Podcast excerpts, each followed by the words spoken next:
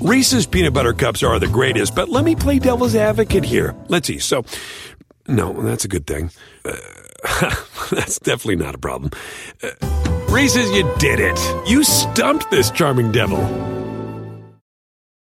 At Bet365, we don't do ordinary. We believe that every sport should be epic. Every basket, every game, every point, every play. From the moments that are legendary to the ones that fly under the radar. Whether it's a three pointer at the buzzer to tie the game or a player that goes two for two at the foul line. Whatever the sport, whatever the moment. It's never ordinary at Bet365. 21 plus only. Must be present in Virginia. If you or someone you know has a gambling problem and wants help, call 1-800-GAMBLER. Terms and conditions apply. It's the Locked On Podcast Network. Your team every day. All right, welcome on to this week's uh, Hollinger and Duncan. John actually picked the topic for this week. What are we going to talk about? We're going to talk about the most underrated players in NBA history. The most th- underrated players. Um, and a, a, reminder before we get started with that, today we are brought to you by Built Bar. Go to builtbar.com and use the promo code locked on and you'll get $10 off your first order. Once again, that's the promo code locked on, all one word for $10 off at Built Bar, which is the protein bar that tastes like a candy bar. So much, much like Built Bar, a number of players throughout NBA history have been underrated. Are there any specific categories that you look at to determine whether someone is underrated or not?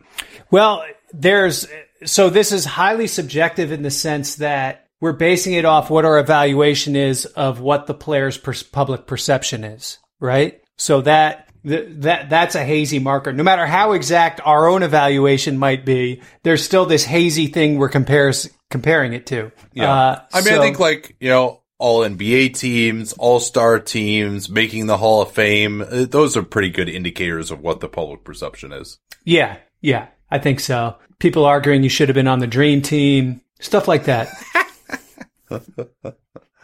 Oh uh, yeah, exactly. Um, so, but if, if to me, I think a few things that I looked at, especially going back to earlier eras, players who don't put up big traditional box score stats, that definitely can lead to being underrated. Mm-hmm. Um, the sort of rings above all else culture that just doesn't really consider the context of who a player had around him. And there's actually two players uh, that I'm going to talk about that where that really applied to. Mm-hmm. If you're good at defense, and that's one again where it remains even today underrated, but particularly back in the olden times. Um, yeah. if you're good at spacing and shooting, that's probably more the case in the last 30 years after the three point line really became utilized. That's one that I'd look at. Anything else that you can, uh, you can share there? Yeah, if you played for Boston, LA, or New York, you're probably not going to be mentioned much on this podcast. I mean, it, inevitably, it's the guys in the smaller markets that tend to get less attention. Maybe with one yeah. or two exceptions. That's uh, that's definitely true. And uh, but hey, let's not jump the gun here. O- overrated is uh is probably going to be the next podcast. So yeah, we'll we'll do our usual format here. We can kind of alternate between nominations mm-hmm. and do you want to at the end? We'll pick like each pick our top three most underrated players. Yeah, sure, sure. Uh, okay. w- one thing I want to add to this: um, we're talking about significant players here. We're we're we're not going to spend twenty minutes arguing back and forth about Amir Johnson, right? Like we're we're we're talking about high level players, guys who are the best couple players in their teams. Yeah, that that seems to make sense to, to me. Although Amir Johnson probably was. Oh, he was underrated. just it doesn't it doesn't matter. Like, yeah. let me tell you, Sagana Diop's contributions to the, to the 2011 Mavs really underrated. Uh, you know, for a 10 day guy, Mike Wilks was. yeah, yeah, that would be the the most underrated 10 day guy who never got another 10 day. Yeah. That, is that, that's what, that's what we're doing here. Yeah. Niche podcast for sure. Uh, okay. Give me, uh, your first nominee here. My first nominee, uh, the thing that, that stands out to me, uh, is actually before he even got to the NBA.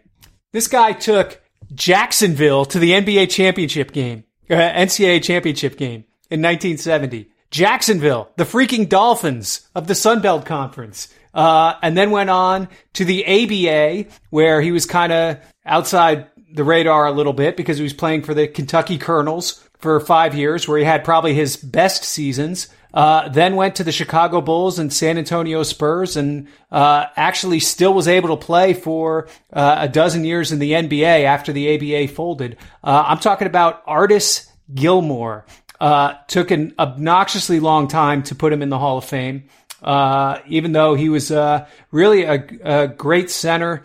Um, kind of played in that in between era, which I think hurt him in the NBA. The 70s kind of get swept under the rug a little bit in general and uh, but a really high percentage player, more a defensive player, right? Block shots, rebounds, big guy, wasn't super sexy even in his prime, uh, but very effective. Led the NBA in field goal percentage four years in a row. Uh, made several All Star teams. I think he made, if you count the ABA ones, he made 11. And the ABA, by the time, uh, you know, 75, 76, those last couple seasons, the ABA was good. So, um, and in fact, here's the other thing about Artis Gilmore you may not know. They there were two outstanding rookies in the ABA in 71 72. Artis Gilmore and Julius Erving. Uh, Gilmore was the one who won MVP. Yeah, a lot of black ink on Gilmore's resume. Led his league in field goal shooting six times and career true shooting of 62%. He had years where he was up in the high 60s, even as high as 70. And he falls into these categories. Number one, he was in Kentucky in the ABA. Then number two, he's on Chicago teams that really just aren't doing much. He was a real defensive force too at, at seven two, like outstanding defensive player when he was in position at the rim, which basically every center was at all times back in the yeah, 70s. exactly, exactly. Um, you know, I think uh, as much as we might say that uh, perimeter defense is less important than big man defense, back in those days before the three point line really took off, big man defense was way more important than perimeter defense. Oh, absolutely. Yeah. So, it wasn't even close. Yeah. So because just so much of the action is around the rim. Um, and it's also a great defensive rebounder. Yeah. I, I think if he doesn't just get shunted to the Bulls in 76, 77 and just, I mean, Chicago was an absolute wasteland between the, their teams with Norm Van Lier and Jerry Sloan that, that made it to uh, a seven game loss in the West Finals in 1975 to Rick Barry's Warriors and Michael Jordan. I mean, the Bulls uh, were pro- one of the most irrelevant NBA markets during that period. Uh, mm-hmm. then things might have been a lot different. Yeah, absolutely. Yeah. Um, you know, by the time he got to San Antonio, he was on the downside. So I think even then they had some good teams there. Um, but he just, you know, he wasn't quite the same, even though he's still good. He wasn't maybe quite the same player. Yeah, I mean, in the NBA, I don't think he ever even made a conference finals. Which is crazy. Did any of those Spurs did? Was he there too late? Because the Spurs got there with with Gervin, but I think he was too late for that. Yeah, I think I, I think he was. Yeah, he didn't get there until 82, 83. And I think they, they had some teams like I think they had a seven gamer against the Bullets in 1978. Uh, the Bullets ended up winning that year in what was then the they were West. in the Eastern yeah. Conference back in the day when they first got placed into the league. The Spurs being in the East and the Hawks once being in the West are the two craziest divisional alignment things I think in league annals. Yeah, they actually they did lose in the West Finals in 1983 to the Lakers. That was the best team that he was ever on his first year in San Antonio. Okay. Um, anything else you wanted to say on him? Just the Jacksonville part is the thing that just kills me. Took Jacksonville to the NCAA championship game. First of all, how did he even end up there? right? Like, yeah. you got this seven two guy. Like, really, you know, Kentucky and North Carolina kind of missed missed the boat on that one, right? Yeah, yeah, it, it would seem so. All right, here's my first one. Okay, and this player really only had about a three season peak before injuries took him, and then he also became much more famous later on for negative reasons that I think obscured the type of player that he was. But for three seasons, Gilbert Arenas was a, a top 10 player oh, in, in the NBA and really a game that was ahead of his time. Probably someone that yes. we should have even brought up in our guys who would have been even better today. Gilbert Arenas. Oh, he was he was all three pointers and getting to the rim. Yeah, he he was almost like that era's version of James Harden. Um, mm-hmm. he's taking yeah. eight threes a game. I mean, and for comparison, I mean, that's a huge, huge number. He's hitting, not hitting a Steph Curry type of percentage, but most of these are deep off the dribble shots. He had ridiculous range too. Like I, I remember this one three that he made. Bef- I think it was right before LeBron hit a game winning layup in that 06 series against the Cavs, which was a, a, great series uh, to go back and watch, by the way. That was just like, you know, probably 30 feet behind the line. He just caught the ball on the inbounds and just pulled it from there. Uh, and then LeBron came back and hit a layup uh, on the other end. But he Yeah. was just uh ahead of his time in terms of his shot distribution. The numbers at that point were also fantastic. They were basically, uh, whenever he played during those three seasons, so 04, 05 to 06, 07, and then it's early April of 07 when Gerald Wallace falls into his knee as he's trying to box out another player and he's never the same after that. Yeah, that that MCL really uh re- really uh, messed him up. Yeah. And you know, um but go- going back to his prime because I mean, obviously there was all the weird stuff with the gun thing in the locker room and everything. Yeah. Um but the best I've ever seen at getting a decent shot away just as the buzzer goes off. Oh yeah. Like you'd sit there, he'd be fiddling with the ball, fiddling with the ball, and you're like, what are you doing? The clock's at three. You're going to run out of time. And every time he would have that thing off his fingertips at point seven. No matter what he did, if he got all the way to the rim or if he pulled up or whatever, it was, it was unbelievable. One of the greatest uh, second round draft picks ever as well. Oh yeah. Yeah. The fir- first pick in the second round, I believe. Uh, Yep. but, but Yep. j- some of the, And he has a rule named after him. yeah, for for us cap dorks, it basically uh, allows teams to match on guys who are restricted free agents with one or two years of experience uh, more easily. Like Golden State couldn't legally match the the Wizards offer at, at that time. Uh, but he, here are the numbers. They were an average of about 11 points per 100 possessions better on offense when he was on the floor in those three years that he was really good, uh, 05 to 07. And just uh, in general, they would collapse uh, whenever he was uh, was off the floor. And it just uh, like his ability to pull up from deep off the dribble with that kind of volume. I mean, to put it in perspective, eight threes per game. and that's what Steph Curry was shooting in like 12, 13, 13, 14. Then he bumps it up. I think he actually might only been eight threes a game, even in, in his MVP year. And then he bumps it up to like 11 in 2016, which is that crazy year. But like, and he wasn't hitting at Steph Curry type of percentages, but that is just way more threes than anybody is shooting off the dribble at that time.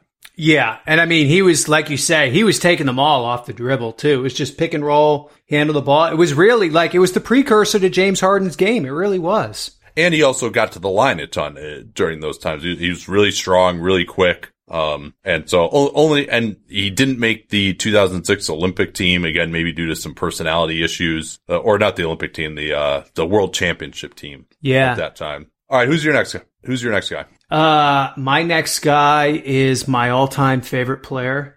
Uh, did not come to the NBA until he was 25. Did not really have his first star season till he was 27. Was good enough to play effectively until he was 40. Uh, and was part of four championship teams.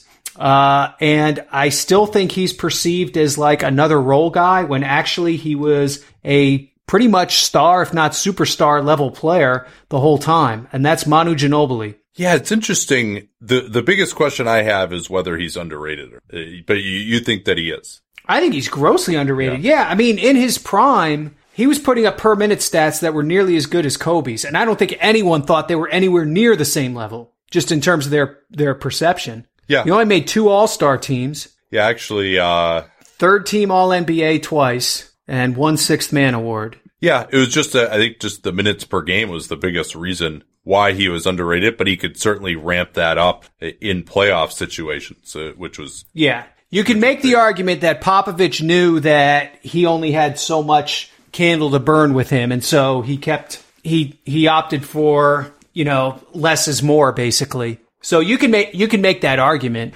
well, and But- not, not only in terms of minutes per game, but he only got over 75 games played like two or three times in his career. He had a lot of seasons where he, he had some, you know, it wasn't necessarily extended absences, but it, especially later in his career where he's playing, you know, 60, 65 games a year, which again, I think was mostly by design for them. Yeah, yeah. His final his final full season, which you'd call, would be at, at age 33 in, in 2011. Um, and again, it's unfortunate that he wasn't able to come to the league sooner, but he was also a little bit of a late bloomer, though. I mean, he was the 57th pick in the draft. Again, we talk about great second round picks. Sheesh. Um, and uh, was still blossoming uh, over in, in Italy before the uh, before the Spurs brought him over. Yeah, I think if I were doing shooting guard rankings during his prime, he probably wasn't getting enough shine at that point. But behind Kobe and Dwyane Wade, I don't know if you're calling Tracy McGrady a shooting guard during that time.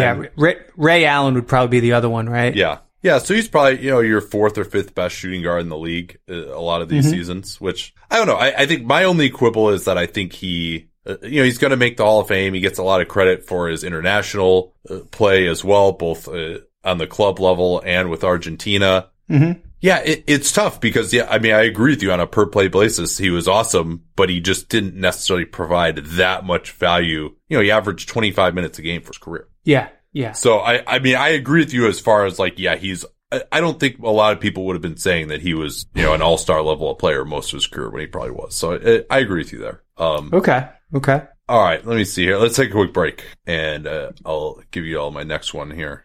I've tried a number of protein bars in my life and they try to dress them up uh, in a number of ways. They'll put chocolate around the outside or they'll put some sugar in to make it taste a little bit better. But ultimately, they kind of taste like concrete. Built Bar is going to solve that for you. It is the best tasting protein bar ever. They've got 16 flavors, 8 chocolate and nut flavors, 8 chocolate and nut free flavors. The bars are covered in 100% chocolate, so they are soft and easy to chew. These are low calorie, low sugar, high protein, high fiber. Here's what they have in them. Their peanut butter brownie, for example, 20 grams of protein, 170 calories, 3 grams of sugar, 3 grams of net carbs. Their mint brownie, 15 grams of protein, 110 calories, 4 grams of sugar, 5 grams of net carbs. I find that eating as much protein as possible is a great way to keep my weight under control because it's more filling. So having those protein bars uh, available when you're feeling hungry, maybe it's not ti quite mealtime yet. It's a great way to quell your hunger. If you work out, give your body some building blocks to help build muscle, boost your overall metabolism. A huge fan of eating just more protein in general. The way to get started with them is if you go to builtbar.com, use the promo code locked on. That's the name of this network, locked on, all one word, and you get $10 off your first order. So once again, that's the promo code locked on to get $10 off at builtbar.com. This player came up last week mm-hmm. and I think people really forget about him as well because he, due to injuries, somewhat Arenas like actually, Okay. didn't have the longest uh, peak in the world, but when he did, he was probably the second best point guard in basketball for about a five year period. That's Kevin Johnson. Yes. Yeah. Yeah.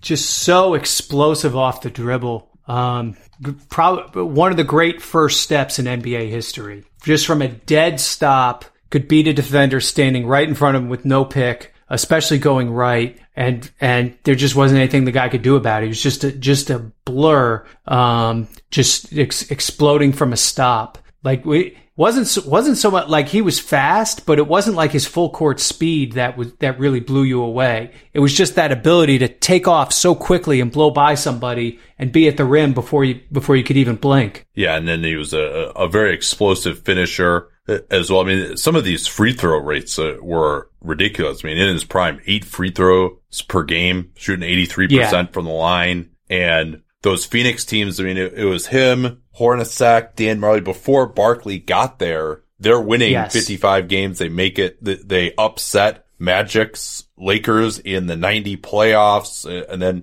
uh, end up Re- really should never should have lost to Portland either. That that that that should have been their year. Um, yeah, and you know, they had Tom Chambers on a couple of those teams too, but I, I think KJ was probably the best guy uh, on those teams uh, to me. And, you know, that's 23, 24, probably his best years. And then by the first Barkley years, 92, 93, it's 49 games and then he never plays more than 67 games. Again, o- only made three all-star teams, uh, amazingly enough. But uh, I, I think, uh, I mean, I'm trying to think of who, you know, he definitely was better than Isiah at that, at that time. I mean, like the stats just aren't even close. Um, Yeah, to the point yeah, where you just, yeah. yeah, Isiah has all these uh, other aspects to him, but, uh, you, you, it's like you, you can't even begin to make the argument. Like true shooting is like 10% worse. Yeah, At yeah, that time. exactly. Um, and yeah, I mean, I'm trying to think of who else. You know, maybe Tim Hardaway. Stockton and Payton, right? Were the top two. Yeah, Payton was uh, didn't really come into his own until you know '93 or so. So uh, Johnson's kind of on the downswing. But yeah, so maybe five years a little, little bit much, but four maybe a. Uh, and he got traded there from Cleveland too. Imagine if he'd, he'd still been on Cleveland at that point. But They had Mark Price, Kevin Johnson, and Terrell Brandon at the same time, if I remember correctly. yeah,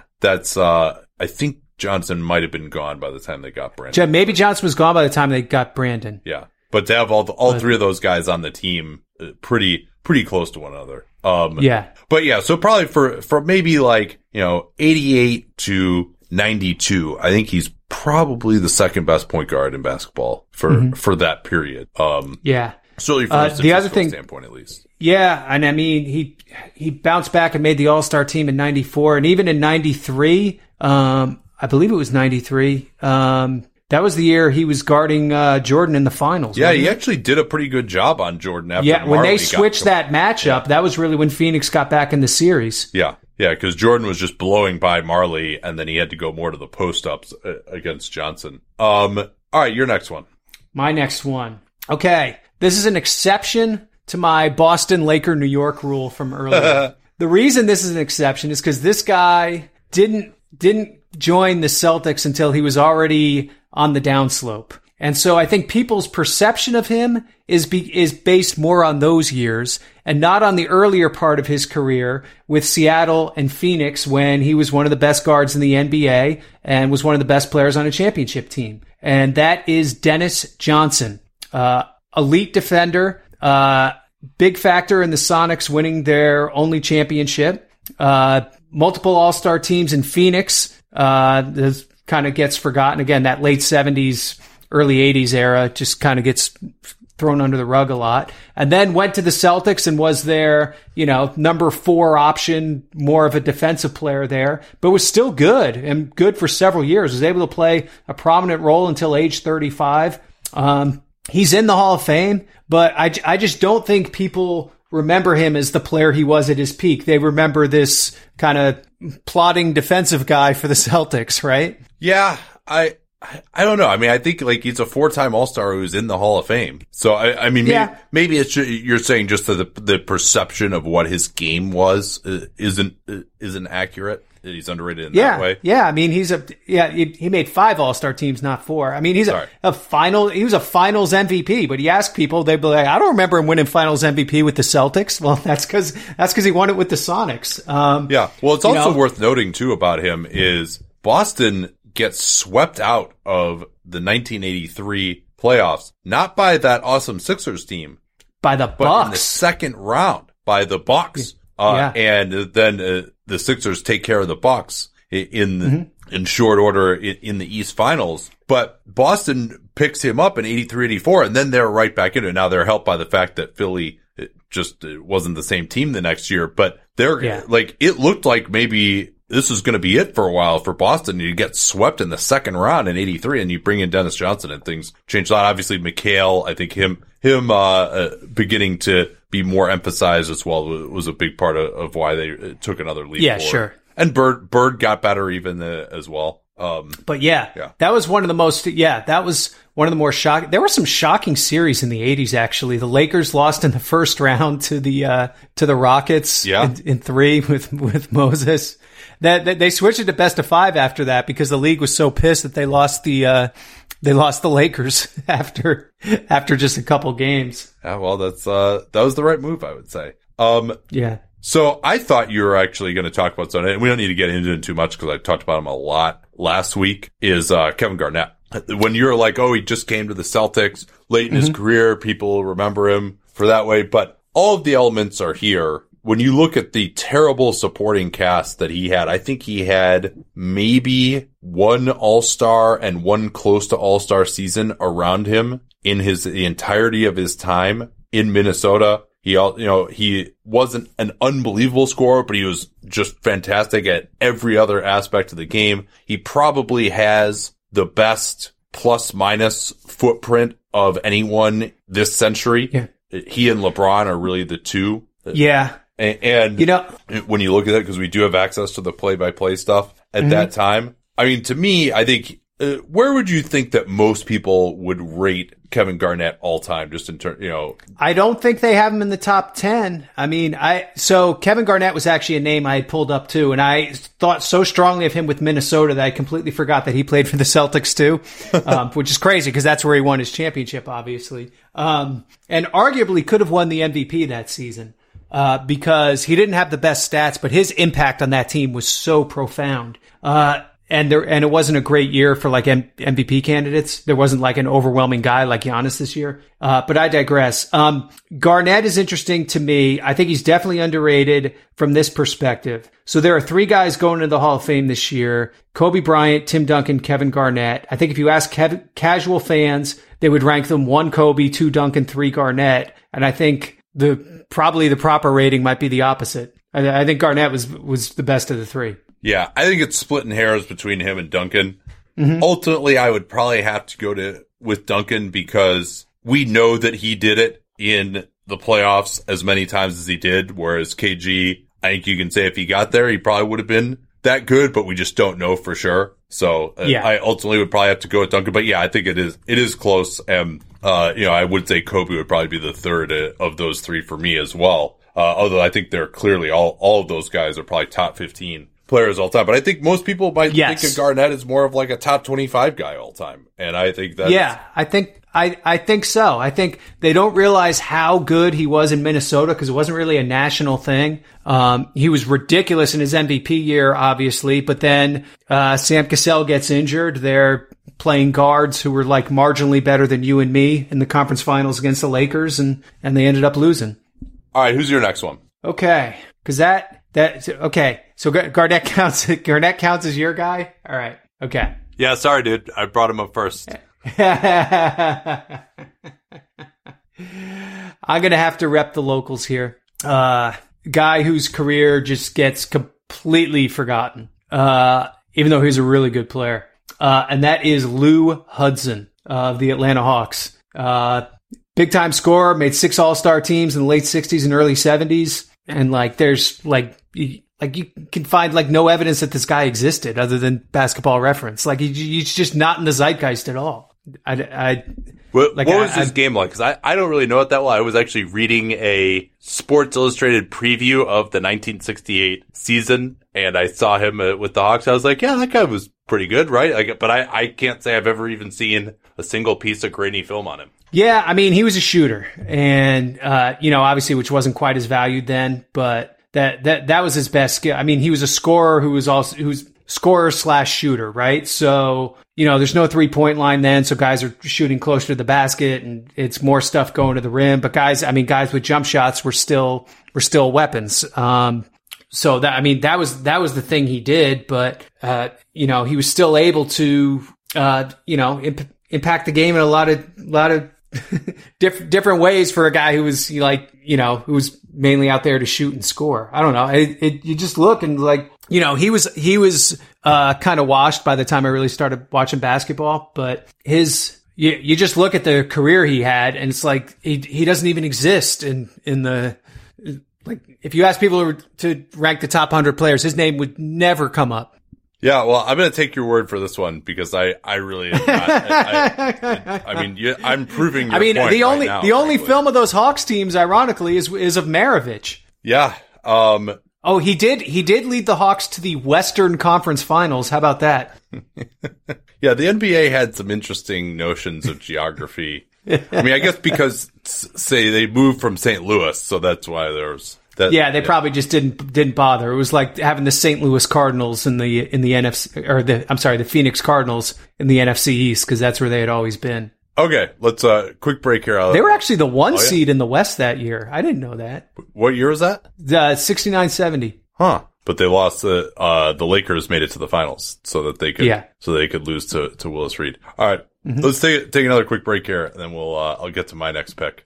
So I've told you all about Theragun before. John likes using his because he, he stands up at, his desk all day. Legs can get a little bit sore. If you're getting into bed, you've got a little bit of tightness. It's a great way to relax a little bit. I love it though even more for after my workouts. I'm probably using it between five and 10 minutes a day, every day. Um, I just turned 40. I got a lot of aches and pains. I do full body weight workouts uh, over the course of a week. And there are just all these areas of my body that I just had learned to live with having soreness there or not being able to work out as hard as I wanted to or do as much weight as I wanted to because I just uh, had soreness or it felt like I was going to pull something. And now with Theragun, I've been using it on my traps, my delts, my vastus medialis uh, on that medial side of the knee. And it really, really helps to just restore my range of motion pain free in a lot of areas, like my shoulders in particular. I, I, can just move them much more freely now. I've been attacking my weight workouts the way I used to when I was younger again. It really is an awesome piece of machinery. I couldn't recommend it more highly. So feel better naturally, treat your pain, get back to your life. You can try Theragun risk free for 30 days or get your money back by going to theragun.com slash PER. Easy remember slash PER since we talk about all the time here on the program. That's theragun.com slash PER. And for a limited time, you can get a free charging stand with purchase, which is a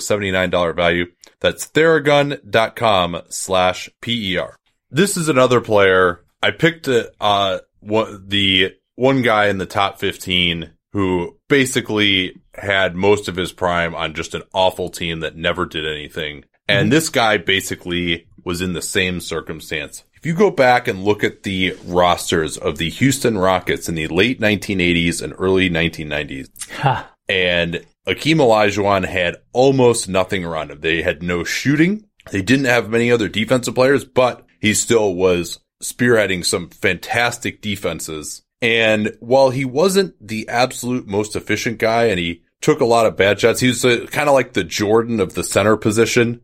Yeah. Um, uh, although Jordan ended up becoming even more efficient than Akeem, but he also, there was no way to stop him when he was on other than just straight up hard double teaming. And even then, sometimes it, it wasn't enough. So his playoff scoring, he's one of the few guys who actually has gotten better in the playoffs uh, over the years, even when they're losing in the first round because they don't really have anything around him at, at all. And then when they finally got some decent players around him, uh, things really took off for them, even though he wasn't even necessarily, at least defensively in his prime anymore in 94 and 95. So, uh, I mean, I think Akeem, where would you say most people would rank Akeem?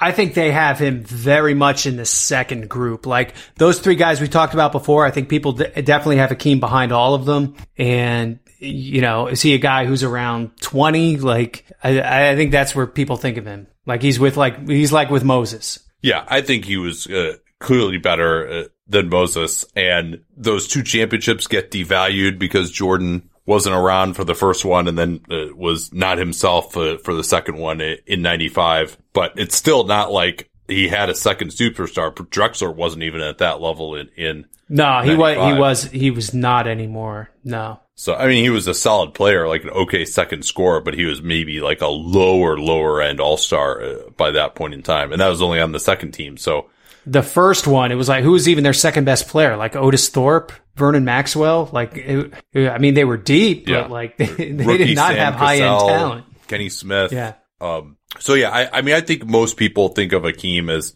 you know, again, in that 20 to 25 range, whereas I think of him as like top 15 clearly. Mm-hmm. Um, and, yeah. and having a, a, decent argument for the top 10, even just be, because again, he is his fantastic defense. I mean, he's one of probably the five best defensive players since 1980. I, I, think people don't quite realize that about him because you just think of him as, you know, cooking David Robinson in the post in 1995 and you just don't see the defense that he brought. And he, because he, he, so the, the story is for those who don't know, he started, he started playing soccer and he was a goalie and, uh, then he realized he was huge and maybe should try basketball. Um, and you know, this is when he's grown up in Nigeria too, when, you know, basketball wasn't as big a thing. He had this nimbleness in his feet that would have allowed him to play in today's game in a way a lot of these other bigs that we're talking about could not. And I, I'd be really interested to see what he could do defensively in the modern day. Yeah, that, that was, would be fascinating. Because he was actually a little undersized even for a five. I mean, he was six ten, right? He wasn't a seven footer like some of these other guys. Yeah, I mean, he, but he had just great length and explosiveness. Um, Yeah. a, a lot of like quick pop, especially defensively. All right, your next submission.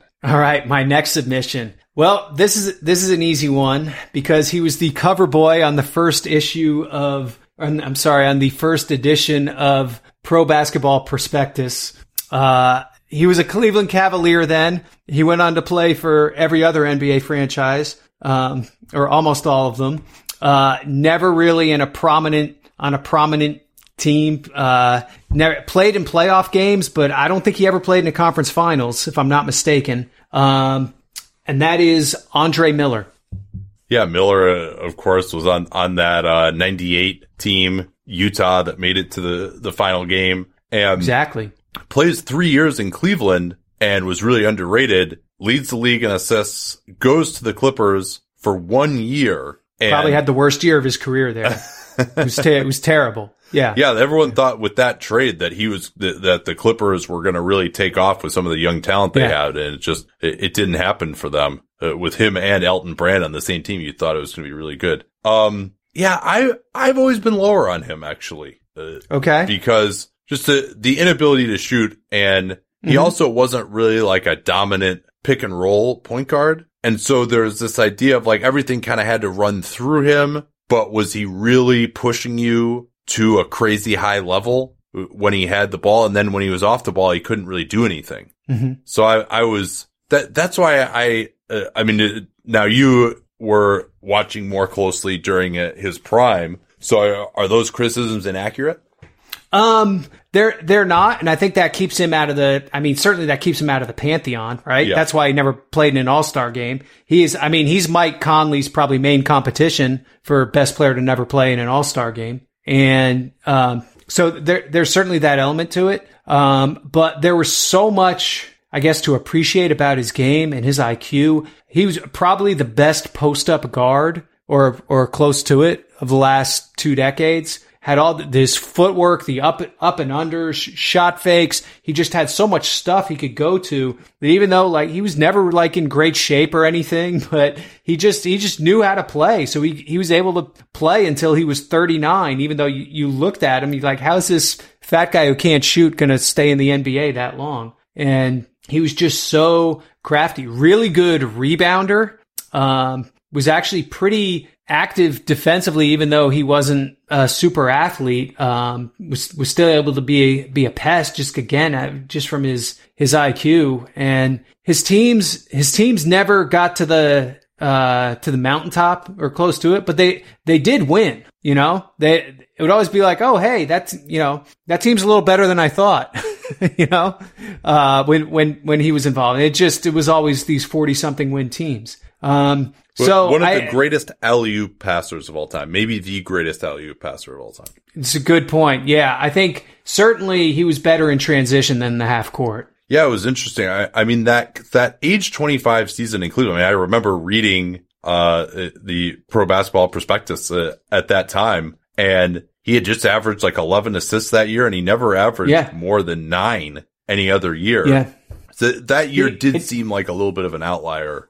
It, it was. I mean, I I can tell you because I actually watched a lot of that Cleveland team that year, and I was probably the only person who did. Um, an inordinate number of pin down assists. Yeah, Um, for it was like Wesley Johnson, Jumaine Jones. Like they had a We- lot. I'm Wesley trying to remember all the guys. Person? Are you thinking Wes- of Wesley, Person. I'm sorry. Yeah, yeah. They had a lot of jump shooters on that team. Yeah, yeah. You're So not think getting too that many assists by assist throwing total. Wesley Johnson uh, passes up and down. You'd have to be a real volume assist hunter to get it that way, huh? Yeah, that's uh, you know, I don't know. I I I thought he was going to really take off. I mean, that was his age 25 season, and then I don't know whether things just changed for him going to the Clippers. Then he has three years in Denver. After that, I think was he in the Iverson trade? No, I think he, he played with. It was Iverson Iver- it was for a time. it was Iverson for Chauncey Billups, I thought. Oh no, no, no! I'm talking about the the trade that got Iverson to Denver. from Philly. Oh, I think he um, might have been actually. he might have been. He might have been. Yeah, and then like he was good in Philly, but they didn't have they didn't have a whole lot else there. Yeah, I think that's right. I think he got traded at the start of the 0607 season. He, he gets traded for Iverson. I remembered Iverson as being in Denver for longer than he was, but it looks like it was only really two years, two full years. Um, all right, my next one, Mark Eaton, who came up a couple of times as, as with uh, isolation ball and how you didn't have to guard him on offense. But the Utah Jazz in the late 80s were really more of a defensive team. And Eaton was, he was terrible offensively. I mean, I, I don't know if he even, I mean, think of him as kind of like a Roy Hibbert of his day, but maybe even less Yeah. offensive ability. Uh, but the guy was seven four, and you just like couldn't score over him at the rim. And when he gets a little older and retires, they morph into being one of the best offensive teams as they go with centers that uh, either had a little bit more stretch to him off the bench, um, uh, or uh, Ostertag would play some minutes. He could at least offensive rebound and dunk. And, and Eaton, you know, was not great at those things. And they did a lot of just like parking him out at the three point line because you had to guard him back in those days. Yeah, yeah, that But- was fun. I mean, if you look at those rosters, like he was their defense. Like there is no reason for them to be a great defensive team other than him. And they're, you know, a top five defense every year in the late eighties. Crazy career, actually. Didn't his rookie year? He was 26. Yeah. Like him, Rodman. I mean, they're like, there are guys who would just like come into the league at 25 and like make an impact immediately back then. Yeah, which it, like that's like completely inconceivable now. Uh, two two time defensive player of the year, obviously um, made all defense five straight years in his in his best years. Yeah, I mean he was he was the guy. I mean he would probably had more standing blocks than any player. Uh, you know what I mean? Yeah, Where he him- would just stand at the rim with verticality, and the guy would just shoot the ball into his hands without him jumping. It was it was insane how many of those he would get. Yeah. Hi- Him and Manute Bol are probably the, uh, the all time leaders in that. Tim, Tim Duncan had a bunch of those too, actually. Duncan Duncan had a lot of those, yeah. Although some of those he would like tiptoe jump, Yeah. whereas Eaton Eaton was genuinely just standing there. Um, but like, I mean, nine percent block rate his rookie year, like that's that's ridiculous, right? Yeah, and it wasn't just blocks that, and that was it. Like it showed up in the team defensive numbers as well. Well, yeah, he wasn't taking himself out of the play, going for blocks he couldn't get because he wasn't, you know, he wasn't a leaper anyway, so he wasn't going to be doing that. Uh, okay, who's your next one? My next one. All right. So I don't know. Maybe this is too captain obvious, but like, what about Shaquille O'Neal? Yeah, Like- I- we we talked we talked about him when we did our uh, our greatest seasons ever. Yeah. I, I, I just feel like those three years have morphed into like Kobe's championships somehow. And like this, that's, that's not how it was at all. I, he, he impacted the game as a big more than any other big at the offensive end. It's not even close in, ter- in terms of how he, how he forced, um, the whole defense to sag in or the, the rapidity which he would put fouls on guys and force them to play their second and third bigs the whole game. I mean, one of the big reasons people don't forget that game six against Sacramento, Shaq fouled out Vlade and Scott Pollard and they were forced to play Lauren. And did he foul out Webber too? I can't remember. We- they Webber were playing, was, was in trouble, but he he was he had to guard him. It didn't go too well. Yeah, they were playing Lawrence Funderburke at center. You know, in the fourth quarter of that game because they just didn't they didn't have anyone else. They had Shaq fouled him out, and uh, they, and that wasn't an uncommon thing. He he's the the best offensive big man of all time. Certainly a prime prime Shaq. Yeah, yeah, Uh, I think that's pretty like th- that amount of volume and efficiency, and you know it was a decent creator uh, as well. Even uh, Yeah. really really fantastic uh, offense. yeah. Got got the between Orlando and L and L.A. The thing that changed is he got the hang out of passing out of those double teams. And by the time he was in L.A. and especially in Miami, he was much better at it. Yeah, I, w- I mean, I think most people would again have Shaq kind of in the you know maybe 15 range, and I I might have him top 10. Yeah, definitely. De- I mean, definitely top ten for me, with without a doubt. Here's another one for you. Okay. He's only made famously one conference finals in his career and was not able to finish that series. But Chris Paul is either has an argument for the second greatest point guard of all time. I don't see any way that you could rank him lower than fourth. And that's only if you count Oscar Robertson as a point guard. Um, I think you could say I might have Steph Curry higher than Chris Paul, but Paul has a lot more longevity than Curry. Curry clearly has the higher peak to me, but Chris Paul, I mean, he's between the second and fourth best point guard of all time. I, I mean, I think that's like, would you, do you have any pushback on that, or you think that's correct? I don't think so. I mean, so if you say Oscars won, then Chris Paul is competing with Curry and Stockton, right? Yeah. Is there is there anyone? Is there? Or- am I or, I forgetting mean, somebody? some people- oh, I'm sorry. There's Ma- Magic. I'm sorry. Yeah, Magic I'm is number sorry. one. Yeah. Yeah, yeah. Um, Magic might even be underrated too, by the way. He, I mean, I, I think he, to me, he might be like actually a top five all time player,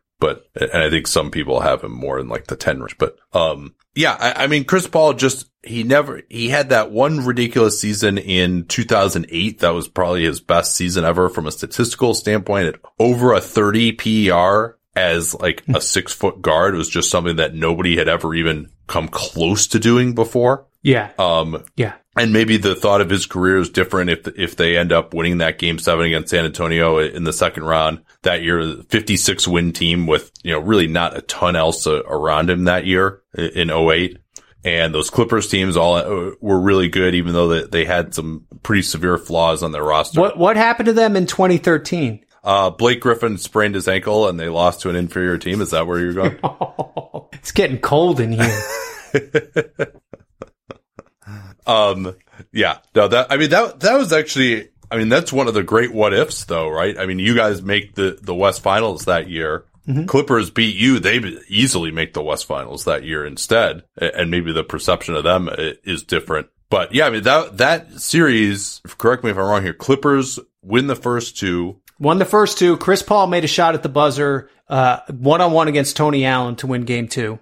Uh, we came out games three and four. We smoked them. Um, and then game five, yeah, it was like right before tip off, we started hearing stuff that Blake had hurt his ankle. He played, but he didn't play particularly well. Um, I'm trying to remember that game. I feel like Mark played really well that game, but I can't, can't remember, uh, all the details. But yeah, we got that game and then they were, I mean, it was weird. Like game six, they were, they were just, they they were spent. Like they it was like like Vinny I think knew he wasn't coming back and like it was just it was a weird attitude that changed in that sixth game. Like I felt like they never had a chance in that sixth game. Oh yeah, y'all killed it. I think like, did Blake like get ejected like down 20 in the fourth quarter? I want to say. Uh, Z- uh Z-Bo and Blake I think both did. Yeah. Yeah. Is it Z-Bo Z-Bo and Blake did not think highly of each other. Yeah, game five, y'all beat them uh, by 10 on the road. Chris Paul had 35 of the Clippers' 93 points in that game. Wow. Wow.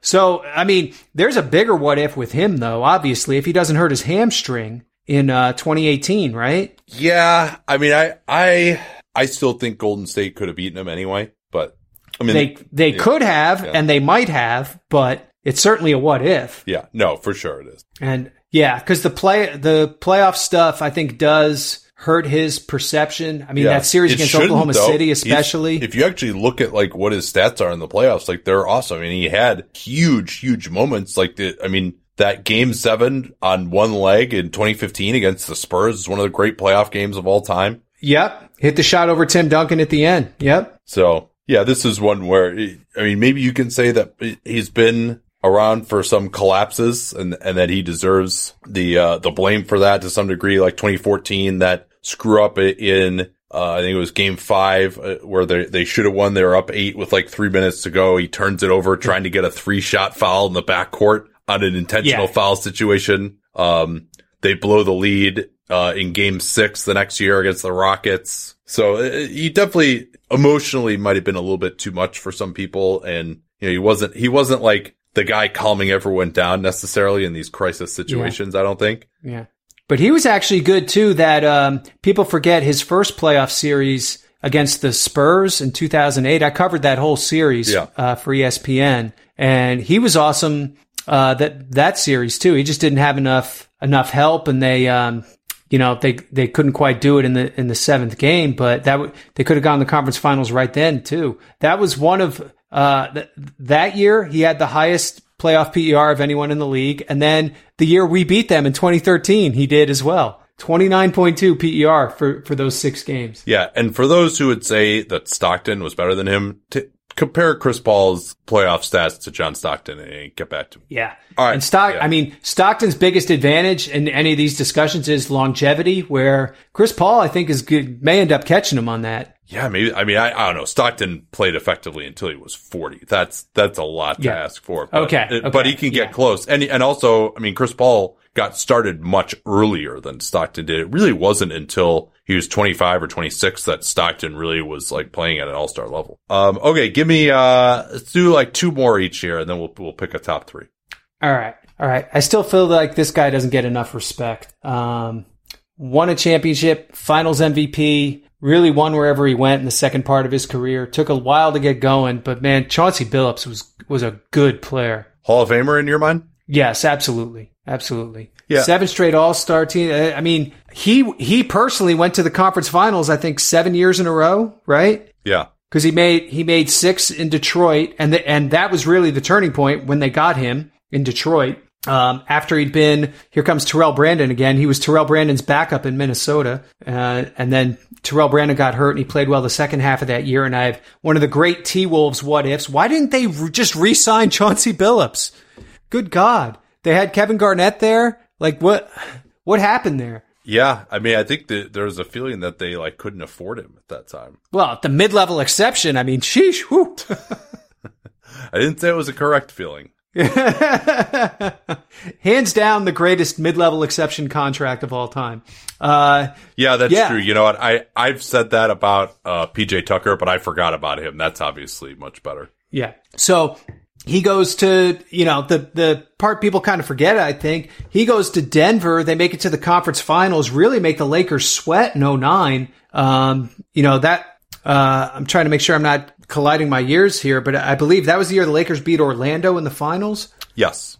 that that conference finals against Denver was much tougher than the um than than the actual finals they played against Orlando. I in the middle of that series, I forget what game I was at, but I had one of their guys come up to me one of their uh, media guys come up to me and like, "Oh yeah, we're cooked. Like Denver's going to win this." You know what I mean? Like, and which was unusual because the Laker people all had this like incredible confidence. Um, but that that series, like they were they were worried. And it, and it wasn't really till the second half of game, I remember now, the second half of game five that the Lakers really turned it. And then the Nuggets kept throwing away inbound passes at the end of games.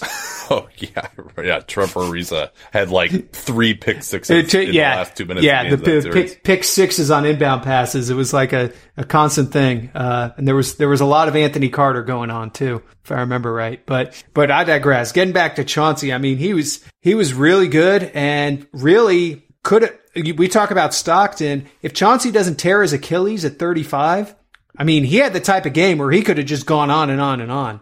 Yeah, I, I agree. I mean, also underrated because he shot a lot of free throws and he shot a lot of threes, and that was back in the time when people just looked at your regular field goal percentage. Yeah, exactly. Exactly. Big time true shooting percentage guy. As a point guard, had a true shooting percentage of 60.9 in 05, 60.2 in 06, 61.9 Well, and, in and 08. these are like this Yeah. isn't like now where you know there's a lot of guys who, who are high usage who have that type of true shooting. I mean, this is that's like very rare. it's like inconceivable for a guard Yeah. that he would to be high high threes and high free throws. Okay, I've I've got one more here. This is kind of cheating a little bit, but Uh-huh. basically anyone who is on the 1980s Bucks. you see, I thought about Sidney Moncrief, and the only reason I didn't go there was because his career was so short. But I always felt I always felt like he never got his due. That that was such a good team, and he, uh, you know, obviously he was perceived as the best defensive player in the league at the time, or or right there with Bobby Jones, and. Uh, but they, they never got, even though they were, they were a 50 win team every year, but they just never, they were never on TV. It was, it was Lakers, Celtics, Sixers, right? And you just, you just never really saw them. So- you just saw pictures of Yeah. those, of those uniforms. Well, and then this will surprise people as well. Uh, What are some of the other ways of being underrated? Well, de- defense, obviously, especially back in the 80s. Don Nelson is their coach. Crazy as it is to think about Don Nelson today, you know, he, people remember him from his two tenures in Golden State. For example, he flamed out in less than a year with the Knicks. They're like a top two defense every year under Don Yes. Nelson in the 80s Yes. and and Moncrief w- was a huge part of that uh, as well. Um, Terry Cummings was their big scorer on offense. It wasn't that efficient, but it, he could create a lot of shots, and their offenses were totally respectable. You know, they had top ten offenses, top five in some years. I mean, the the year that they they get swept by this the '86 Celtics, who are an unbelievable team in the conference finals, but they were actually like had the point differential of a 62 win team that year and they just got housed. I mean, they, they, there just was never that one year that they could get past either Philly uh, or Boston. That was the problem. yeah. They had to get they had to get past, past both of them in the same year. Um, and it, that that didn't happen. Uh, we mentioned Moncrief. The other guy we should mention the same breath is Marques Johnson, um, who uh, had a bad injury at age 30, but had made five All Star teams uh, with Milwaukee and then later the Clippers, uh, and still does TV for the Bucks. I think. Yeah, no, he does. Yeah, old school 888, I think is his, uh, his Twitter handle. Um, yeah, he does, he does a nice job for them, but he, uh, yeah, and Paul Pressey, the original point forward was on those teams too. Also a really good defensive player. Yeah, that's a wow. That's a good one. Bob Lanier. Yeah, that, he was kind of nearing the end. uh, in He was definitely close to the end then. You know, he um, played against Artis Gilmore in the Final Four for St. Bonaventure, their only Final Four appearance. Bob, Bob Lanier actually had an underrated career too, though. Yeah, that's one uh, I wasn't uh, quite quite as familiar with him. Um, okay, give me uh, one more here. All right. You know, I got a couple guys I thought about. I thought about Bobby Jones, but I feel like he actually kind of got credit for what he was mostly Yeah. playing in Philadelphia. You know? Yeah, I was probably So- too harsh on him actually when I was saying that like Andre Iguodala was definitely better than Bobby Jones. That probably was not actually. Yeah, you go back and look, like he was actually good. Um, you know, I I thought about Nate Thurmond, um, but it's it's hard because I don't I don't have a lot to go on. I never really saw him play. Um, I thought about Fat Lever and Sam Cassell, but uh, you know they weren't they weren't quite upper echelon guys, I guess. Yeah. Um, but so the one guy I kind of ended up with that I still think gets a little lost again, another uh, 79 Sonic here, but Jack Sikma. You've just been spending too much time with Pelton, I haven't you? It's clearly, clearly, he's brainwashing me from afar. Yeah, he. I, I mean, I I remember him from late in his career when he was just pretty stiff, uh, and By the time he got to the Bucks, yeah, he just wasn't the same guy at all. yeah. But I mean, stretch big, renowned for some of his up and under post up moves. Yep, yep, and a step back and the perm. That's amazing to me. There really were men used to get perms. That's I, it was a frightening time. um. Anything else you Seven- can share on him? Any like big stats about him uh, that that show up? Uh, one of the best free throw shooting big men of all time. Interesting. Shot 92 one year to lead the league, 85 for his career, or 84.9. Um, made seven straight All Star teams. Um, never made an All NBA team. That would probably be the biggest knock. Like his his his peak peak was never super high, but was probably the second best player on that championship team. Uh, a lot of, you know, he was a big guy in that era. He didn't have to move as much, but he was a good rebounder, had, had defensive value, even though he wasn't a huge shot blocker. Um, had some pretty good assist rates for a big guy too. Yeah, it's so weird when you go back and look at these guys' stat lines. Like, oh, first year in the league, twenty three years old. It's like, wh- where's the? uh, And like this guy played thirteen years, and but he was retired at age thirty five. Like now, it's that's like Yeah. a sixteen year career. Um, Yeah. yeah, I mean, I remember him for his like getting dunked on by Jordan on the Bucks. right. Yeah, but I mean, so 70 from age 23 to 29, he made the All Star team every year playing for the Sonics. Yeah. Yeah. Now, I mean, the West center position was maybe like it was, you know, it was him, Kareem, and like Alvan Adams, I guess. So wasn't super awesome, but still. Yeah, Moses like- was in there a couple of those years. But oh, you're you are correct. I'm sorry, I, I forgot an important name. But that's that's back when you could have yeah, you can kind of see the footprints of his game. He had pretty low offensive rebounding for a center, but you could see that he was you know staying away from the uh the basket a little bit more, Uh, or he would be the guy posting up uh, rather than like off the ball fighting for rebounding position. Yeah, he's he's a guy you wonder about in the modern game a little bit. All right, last one here for me, Mhm. Reggie Miller. Um, Really, yeah, and and do you think of him as like a top fifty player all time? you know, probably not. And he might he might have a case. Um, I don't know. Like people made a big deal about him at the time, but uh, especially the years when Indiana was good. You know, when they were playing the series against New York and everything, and um, I'm sorry, multiple series against them and against the Bulls, and played in the finals against the Lakers. So he definitely got a lot of attention, um, which is why I didn't really go there. But you could argue like he only made five All Star teams and probably should have been on it most or all of those years, right? Yeah, I think that that's where it really comes in for me. You know, if there, if the NBA is doing like, I don't think anybody really thought of him as a top 10 player back, back in his day. And well, he wasn't a big also. I mean, I just, uh, like people, people didn't think through like how the, how the impact of his shooting could, could, uh, impact the rest of the court. Well, and if you look at number one, what he did in the playoffs, where he, again, he's one of the few guys to get better in the playoffs. And they've got like very good offenses pretty much every year. You know, if you look back at their relative offensive rating, they're, you know, three points better than league average with, I mean, who else is on those teams again? I mean, like Detlef Schrempf, Chuck Person is on a couple of those teams. Then when you get, then they've got, you know, the Davis brothers, Rik Smits and Smits, a, a revolving door at point guard. Um, there, he really is just a fantastic offensive player and gets better in the playoffs where it, what he was doing is really difficult to deal with. I mean, he's kind of, he's running off of screens. He manages to get to the foul line. He's got these leaners, the ability to combine a high free throw rate with his outside shooting and yeah, pulling teams. And he shot 90 from the line too. Oh, yeah. So yeah, I mean, that guy at rooting against him in those years. I mean, you just, when he went to the line, you're just like count that as two more, you know, like, yeah, uh, yeah. The, the thing he never totally had was just shot creation. Yeah. And, and that, um, that that probably kept him out of the out of the upper echelon and probably affected his perception because so much of his game was was without the ball. So you'd just just go stretches without seeing him touching the ball or dribbling uh, and and doing stuff. But actually, like as a pretty, as still a decently high volume player, was able to lead the league in true shooting percentage twice as a guard in the '90s. Yeah, and was over sixty every year. I mean, he's really the first player in NBA history where he could get two guys running at him at the three point line off the ball. And, and that, you know what else he yeah. was? He was the first guy to pull up from three on the break. Yeah. Or, or to spot up on a two on one to flare out to the three point line. That's a great point. Yeah, but I'm sure Larry Brown must have just loved that.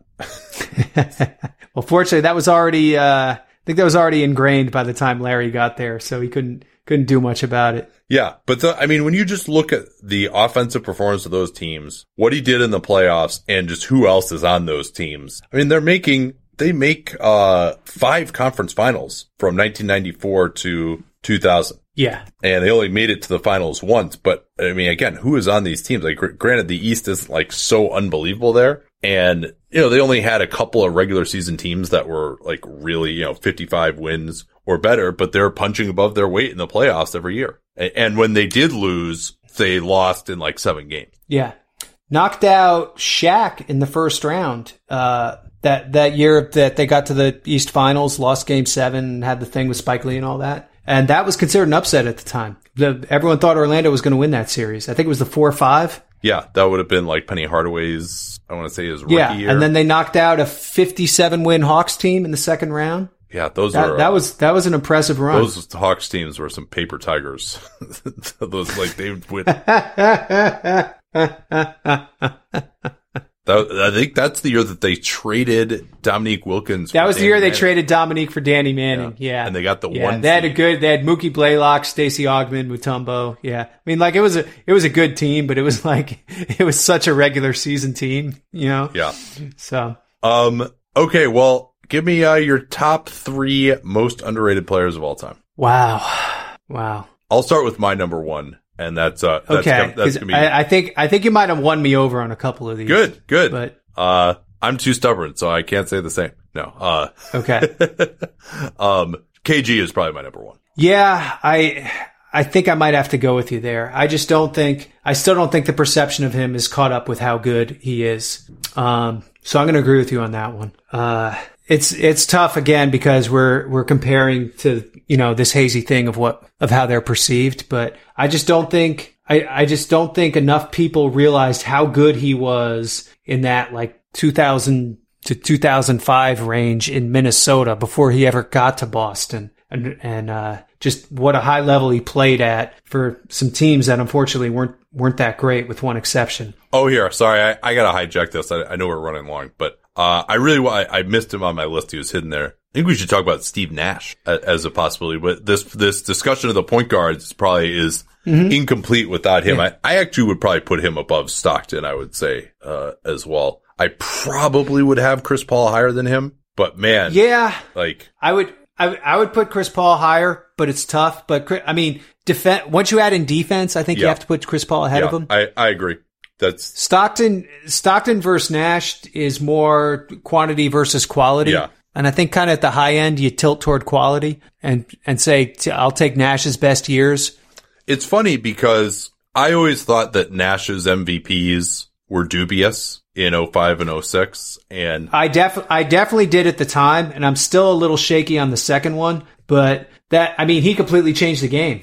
and it, I mean he was on the number one offense in the NBA for like 10 straight years. Yeah, yeah. Now Dirk had something to do with that too. And, and yeah, so did, absolutely. so did Stoudemire and Marion and shooting and, and Yeah. the coaches and, and all that. But I mean, that's, he is the through line there. And yeah, he didn't have as much responsibility in, Dallas. I'd probably give Dirk more respo- responsibility for what they did in Dallas than him. But in Phoenix, mm-hmm. I would give him more credit than say Amar'e Stoudemire because they, the next year, Stoudemire goes out for the whole year and they're still really, really good offensively. yeah, yeah, absolutely. So yeah, I think I would probably, but yeah, I'd have CP probably ahead of Nash. But yeah, I mean that's one that's interesting. I mean he's going to clearly be a Hall of Famer. Did he make it already? I can't remember. I think he, I think he might still have one more year to go. But um, Yeah, and he won two MVPs at the time. But I think most people, even though he's winning MVPs, wouldn't have considered him to be like a top five player at any point in his career. I think you're right about that. Yeah, yeah. And if you look at the team effect offensively, I I think he, he's got a pretty good argument for that. You know what's crazy about Nash is that he probably left money on the table too. Like if he had shot the ball more, as good a shooter as he, He- was, I think it would have been even more He, valuable. he's personally said that. yeah, yeah. I completely agree with that. Now, I'm not sure that he had the level of like versatility to his jumper. Like he kind of had to load up a little bit. He didn't have the quickest release in the world the way like someone like Steph does. Yeah, he need he needed to get the guy move. He, he needed to do a right hand dribble and get the guy moving, and then he could like hop into it. Yeah, he kind of had to like really bend his knees. Like he, he's a, a mm-hmm. pretty exaggerated follow through. And beautiful, pure looking form, but it was, it wasn't like it was just popping out of his hand in like two seconds. yeah, I agree with that. Um, he, yeah, I, I, like he would have to take a couple of steps to get into your, you're right, and like kind of load up. Um, but yeah, he, he was, uh, he was a really, really good player. Um, and I, I think historic, uh, certainly to me, you know, has a pretty good argument for being in the top 40. And I don't think anybody would say that. Um, and I know my buddy Ben Taylor has him way higher. He has him at 19. I can't quite go that high, Yeah. but that's, Yeah, yeah. But as top forty player, yeah, I think I think he definitely is. uh, okay. So who is, I, I interrupted here. Who's your, uh, your Yeah. number two? Uh, Artis Gilmore. I That's just think really he gets completely over, completely overlooked in every NBA history or anything, and I think he has he has an argument as a top fifty player, and I don't think anyone even thinks of him as on that level. Yeah, between the ABA and then, you know, like he didn't really, it wasn't a huge score. He did a bunch of other stuff instead, uh, making, making things happen on defense. I mean, he, he fits the, the criteria that we laid out for being underrated. He fits all of those. Like he would be in my top three as well. He was a, a really, really good player for a, a long time. Jacksonville, Nate, the freaking Dolphins of Jacksonville. Um, yeah, I I go with him as number two. That's, uh, that's reasonable. Yeah. I mean, some of my guys were just flashes in the pan. And so I, like, I more felt like a, an, a responsibility to bring up how good they were. But if they only were really good for three seasons or five seasons, like Arenas or KJ, I, I can't really nominate them for this. Uh, I mean, I think Mark Eaton should be up there. Two, two defensive players of the year. And like, I don't think anybody today even begins to think about him. Yeah, yeah, certainly. Yeah, he does. Nobody. Ta- he didn't. the The one thing I'll say is like the game that like I don't. Can he play in today's game? No, of course not. But I, as far as what he was doing at that time, Yeah, that's what makes it a little harder for me with him. Um, you know, I'm a Ginobili stan, but you, it, I, I felt like you weren't coming with me for that journey. well, hey, you, it's your own list, man. Do whatever you want. well, I'm putting Manu on my list. How about that? Yeah, I just can't go there because of the minutes. I, I think ultimately, and I mean, I think that Spurs team has gotten pl- plenty of exposure, and he was the fact that he was part of this trilogy with Parker and Duncan. Um, Yeah, I- think is, is reasonable. Who who would my third guy be? You could probably go with Akeem. Akeem would probably be. yeah. I think it that's a defensible pick. Yeah. Yeah, yeah, Again, just because his his years in the late 80s and early 90s were just totally lost. I mean, they just, their drafting was completely terrible. They had guys get suspended for two years due to drugs. Ralph Sampson blew out his knees, Mm-hmm. although he was probably even overrated when he was healthy. Like, Yeah. like he, Sampson, because he hit that big shot and he was like the target of, uh, Celtics fans' ire in the finals. Like, I think a lot of people kind of think of that team as being like Sampson's team that made it to the finals in 86 when really Akeem was Oh, by that was Akeem's team. it was by yeah, far the people player. forget the early in Game Six, he had three straight steals for dunks. like it was like, oh my god, what is what is going on here? What is this guy doing? Yeah, Akeem, by the way, like he had like years where he's averaging two steals a game Yeah, yeah, in addition to like the great block numbers and the overall defense. Yeah, so Akeem would probably be my number three. So KG one, Gilmore two, Akeem three, and your your number Mm-hmm. 3 is uh, Ginobili. yeah, I mean, it's crazy to think about some of these guys Hall of Famers being underrated, but yeah. um, you know, you know what I'm noticing here. There's a lot more underrated bigs than than guards. Like guards, I think people just naturally gravitate to, and it's and it's harder for bigs. well, uh, there, we've got a whole podcast on the most overrated players. Yes. coming coming next week. yes, very excited, sharpening my claws as we speak. What did you uh, What did you write about for the Athletic this week? Oh, so got a couple interesting things coming for the Athletic. I got my uh, I got my under the radar free agents for this summer, uh, and then uh, we're doing a little something on uh, what ifs. So I got a really interesting what if from my time in Memphis, and I don't want to do a spoiler yet. Okay. Uh, and, uh, for me, please, uh, give, uh, our COVID daily news a, a listen if you are, feel like you are, have too much coronavirus news. Cut back on that. Listen to our pod. Hopefully a lot of people have said that it actually helps them avoid stressing out so much to, to listen to it. And you just listen to that and then you, you go about your day. So that, that's kind of the thought uh, behind it. And, uh, you can subscribe at the athletic, theathletic.com slash PER to get John's work. And uh, we'll talk to y'all next week with the most overrated players of all time. Till then. Reese's peanut butter cups are the greatest, but let me play devil's advocate here. Let's see. So, no, that's a good thing. Uh, that's definitely not a problem. Uh, Reese's, you did it. You stumped this charming devil. At Bet365, we don't do ordinary. We believe that every sport should be epic. Every goal, every game, every point, every play. From the moments that are legendary to the ones that fly under the radar. Whether it's a game-winning goal in the final seconds of overtime or a shot on the goal in the first period. Whatever the sport, whatever the moment. It's never ordinary at Bet365. 21 plus only must be present in Virginia. If you or someone you know has a gambling problem and wants help, call 1-800-GAMBLER. Terms and conditions apply.